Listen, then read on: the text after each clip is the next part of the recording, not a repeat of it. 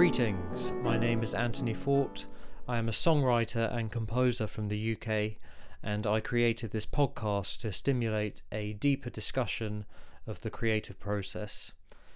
I have a PhD in music theory from Columbia University in New York, and I have taught composition at the University of Cambridge.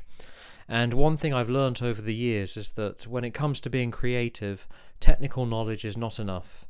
When we're being creative, we're using our minds in a different way, and it's that different way that I'm interested in exploring.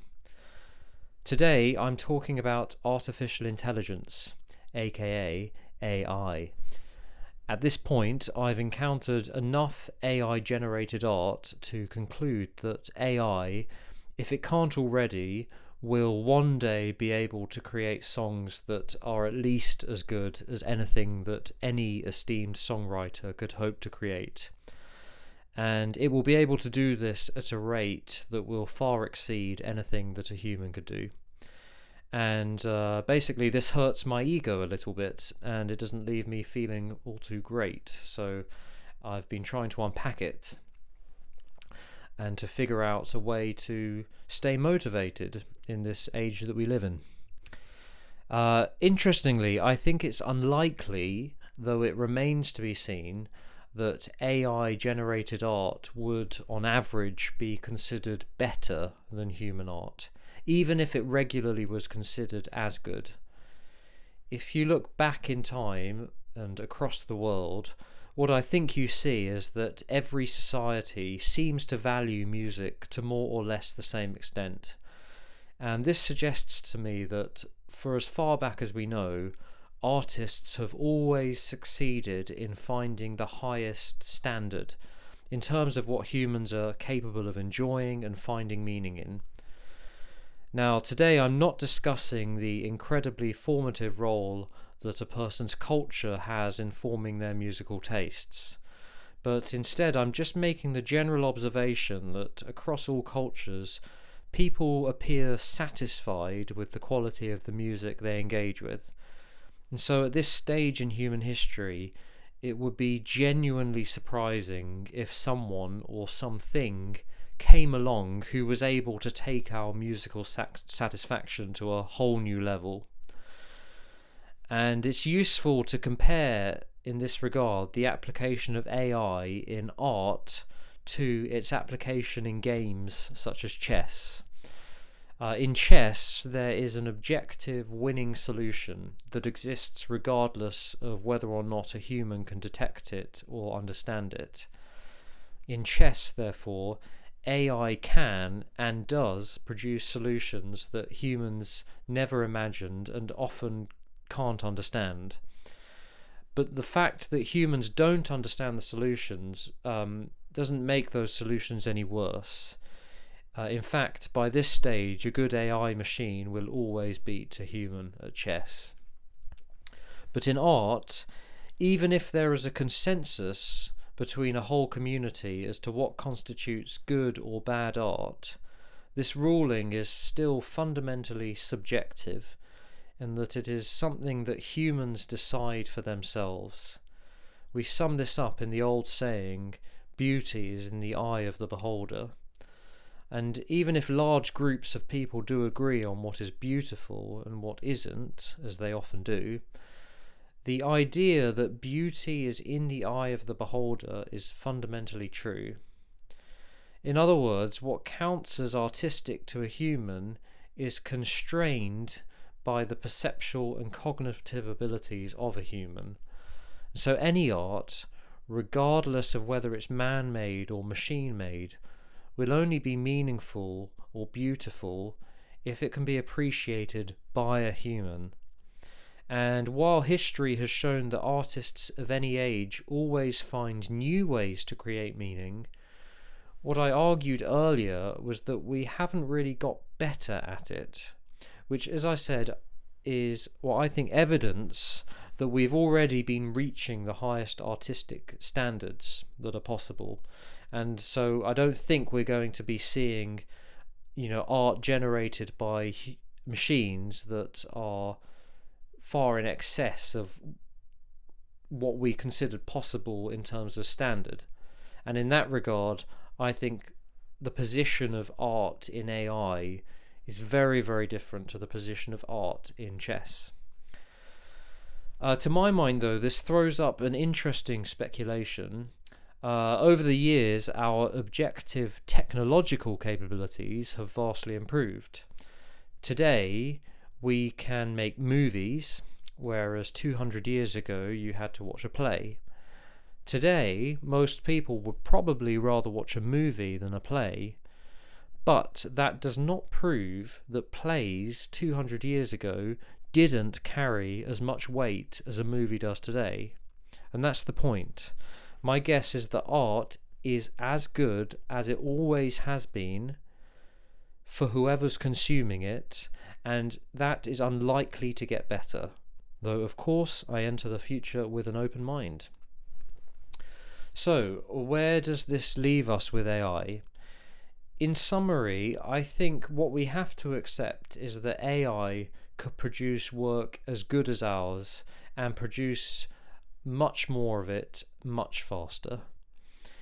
In addition, uh, though it could not produce art that seems fundamentally um, better to humans than human art, it's theoretically possible that it could still produce art that is surprisingly new and original, that humans can still understand and like and appreciate.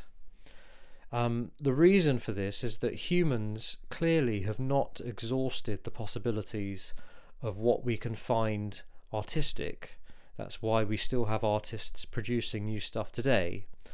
So I don't see why a machine couldn't um, engage in that exploration of uncharted terrain any less successfully than a human could. So, if you're a songwriter, uh, how do you come to terms with this? Uh, some songwriters are using AI already as a collaborator. Uh, I have no objection to this um, at all. I just, at this moment in time, don't feel an interest to do that myself. Um, instead, though, having learnt a bit about how one famous AI machine works, I've been feeling surprisingly motivated and invigorated by a renewed sense of clarity about what my purpose as a songwriter is. And that's what I want to talk to you about. So, as I understand, the infamous ChatGPT which is a recently released AI text generator, works by basically guessing what is the most likely word to come next in whatever sentence it's writing. It learnt what was most likely by being trained on a huge corpus of human material. And if my understanding of this is correct, then it's basically producing what you could call the most average results. Now, you could certainly set the average to be very high. So, if it were a songwriting machine, instead of feeding it all the songs that humanity has ever produced, including all the songs that any six year old wrote about their pet cat, you could instead feed it just on material from artists that our culture has decided are exceptional, like the Beatles or ABBA or whoever. And if that were the case, then what the machine would be looking for is the most Beatlish sounding music or the most Abberish sounding music. Now, when I write a song, I am guided in my decision making process by different impulses, and I think there are two strong impulses that I feel that are somewhat in conflict with each other on the one hand, my musical taste is shaped by the music that I have grown up listening to and that I love. So when I write a song, my sense of what sounds good and right is shaped by the patterns that I've intuited from that music. And from that, there's this strong desire to, in some way, replicate um, transform those patterns in my song. And in that regard, I'm somewhat acting like the AI machine that's sort of looking for that most likely result. There's a part of me that that wants to write a sort of Beatleish song because I like the Beatles, or an ABBA-ish song because I, I like ABBA. And this is the kind of activity that I believe AI must be much better than me at. And um, so the existence of AI makes me feel very small in that regard. On the other hand, though, what I do have that AI doesn't, as far as I know, is a desire to seek out currently unknown but potentially meaningful patterns of sound.